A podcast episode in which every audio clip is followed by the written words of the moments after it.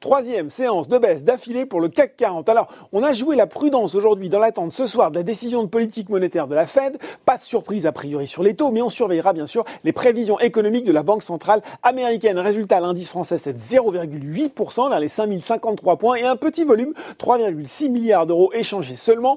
Outre-Atlantique, le Dow Jones se replie également, moins 0,87% à 17h45, alors que le Nasdaq, lui, eh bien, il est reparti à l'assaut du ciel. L'indice composite a touché un nouveau sommet, un peu plus de 10 028 points et profite de la bonne tenue de Nvidia, plus 7,5%, Amazon, plus 5,5% ou encore Apple, plus 5,6%. Alors les GAFAM, elles affichent actuellement une capitalisation combinée de 5 800 milliards de dollars, soit la moitié de la capitalisation du Nasdaq 100. Vous rajoutez Nvidia, Netflix et vous obtenez 6 200 milliards de dollars, soit plus de deux fois le PIB de la France. Bigre sur le marché français, c'était bien pour Seb aujourd'hui en tête des hausses du SBF 120. Le groupe de petits électroménagers a annoncé avoir placé mardi avec succès un emprunt obligataire de 500 millions d'euros au taux de 1,375%. Ça roule aussi pour Trigano, l'action du spécialiste des camping-cars progresse désormais de près de 30% sur un mois. Soitec et Ubisoft sont également bien orientés. Sur le CAC 40, c'est Vivendi qui domine les progressions devant Worldline, réunie hier à huis clos. L'Assemblée générale du groupe de services de paiement a massivement approuvé les résolutions concernant le projet d'acquisition d'Ingenico.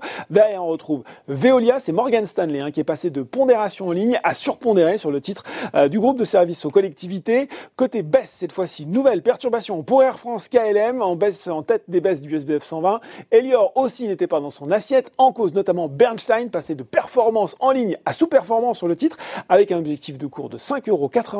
Elis et Kepler complètent le tableau sur le SBF 120, puis sur le CAC 40, Société Générale et Lanterne Rouge devant Accor, Engie et Michelin. Le groupe mis sous pression par Barclays, passé de surpondéré à pondération en ligne, tout en ayant relevé son objectif de cours de 90 à 105 euros. Et puis sur le SRD, toujours très volatile, Art Market 7, 14% après sa reprise de cotation en fanfare hier.